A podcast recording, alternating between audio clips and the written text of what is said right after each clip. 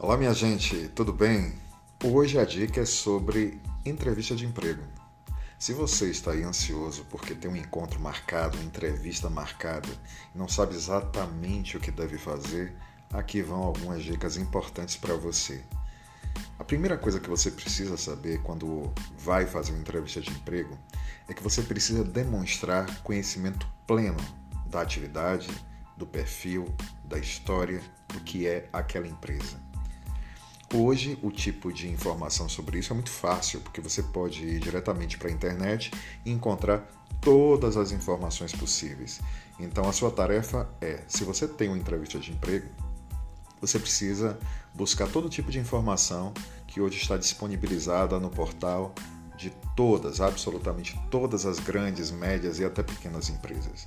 Lá você vai descobrir qual é a filosofia de trabalho da empresa, qual é a missão, qual é a visão, quais os objetivos, o que ela faz, qual é o produto dela, como é que ela se porta. Você vai ter até dicas em relação qual é o perfil das pessoas que ali trabalham né? sua capacidade ética, sua, a forma como cada um enxerga o mundo, tudo isso é fundamental para que de alguma maneira você entenda se você está alinhado com as perspectivas daquele local.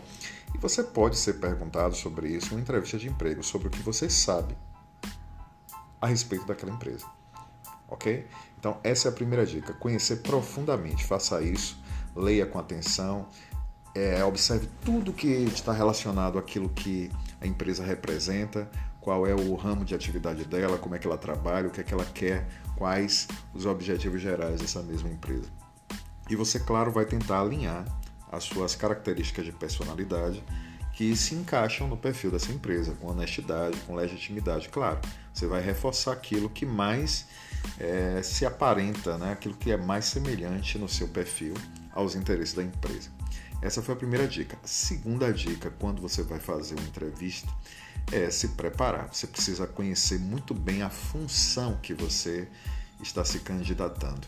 Então, isso é importante porque você precisa ver o que é que a função exige, o que é que ela pede, que tipo de atividade é essa, e inclusive qual tipo de remuneração. Isso vai facilitar a sua adequação a essa mesma entrevista. Então, quando você estiver na frente do seu selecionador, do seu entrevistador, ele pode ser que ele pergunte em algum momento sobre suas pretensões salariais, por exemplo. Isso você pode pesquisar com antecedência, você pode fazer uma sondagem em relação a normalmente como é que é a política de pagamento de salários dessa mesma empresa e adequar o seu discurso a isso, a sua narrativa, a sua fala a isso aí.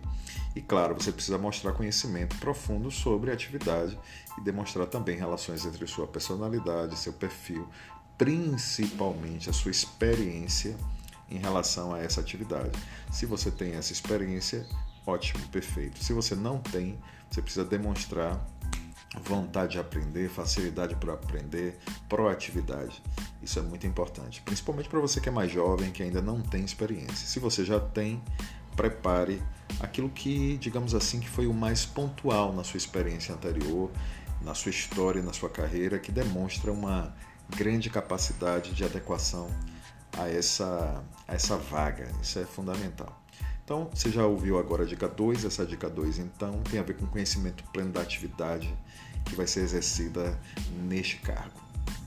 Uma pergunta, essa é a dica 3. Uma pergunta que normalmente é feita em entrevistas é sobre os seus pontos fortes e os seus pontos fracos. Há hoje algumas variações. Algumas vezes o entrevistador ele não vai te perguntar exatamente quais são seus pontos fortes e fracos. Ele pode perguntar, por exemplo, com quem você convive, com quem você mora. E aí a, a, você pode responder, por exemplo, ah, eu moro com meu irmão, eu moro com minha mãe. E aí, surpreendentemente, ele pode te perguntar, Sim, o que é que tua mãe, o que é que teu irmão, o que é que teu pai, o que é que teu filho, é, o que é que ele diz sobre você. Surpresa, né? Então, ele força você a entregar uma fala de terceiros sobre seus pontos positivos, sobre seus pontos negativos. Então, cuidado em relação a isso e você se prepare também para um tipo de pergunta ou abordagem como essa. É importante que você saiba exatamente o que é que pode acontecer em relação a esse tipo de abordagem que solicita que você demonstre esses pontos fortes ou esses pontos fracos. A dica 4 já está relacionada diretamente aos pontos fracos. Vocês sabem, né? É muito comum que quando as pessoas perguntam sobre os pontos fracos em entrevistas, as pessoas tentam é, maquiar uma qualidade, né? Então, as pessoas costumam dizer, por exemplo, ah, meu defeito é que eu sou perfeccionista. Claro, as pessoas sabem que isso não é necessariamente um defeito, né? Não necessariamente.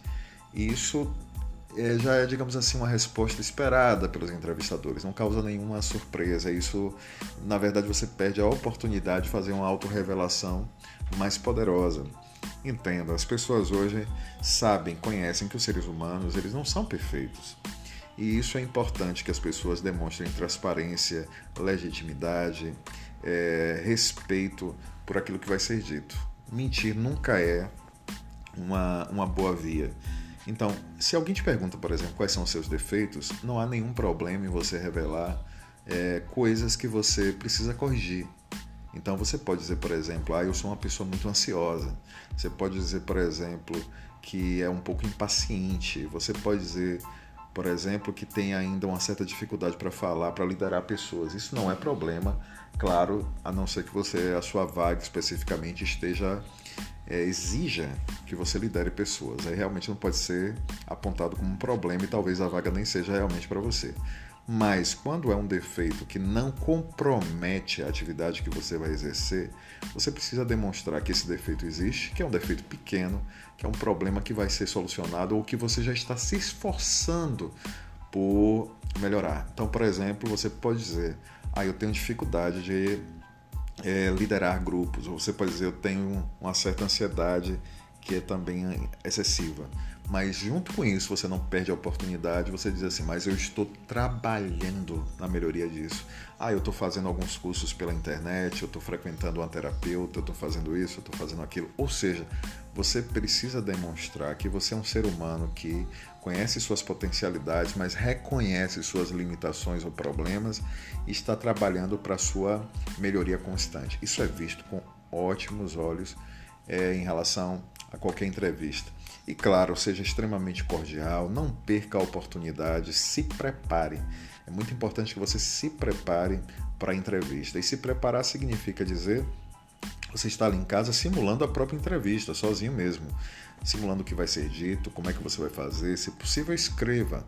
Claro que isso não serve para que você é, trabalhe como se fosse um, um, ato de decorar coisas. Não, isso na, na verdade é para você não ser pego de surpresa ou de uma maneira que você não esteja preparado para uma determinada resposta, que você já tenha um certo equilíbrio em relação a isso, equilíbrio emocional, você está de alguma maneira se demonstrando muito tranquilo.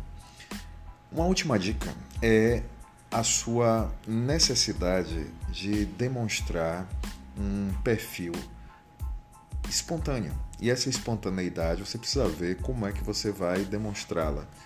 Então, você precisa estar preocupado com detalhes que são muito importantes, que tem a ver com sua fisiologia, com sua aparência.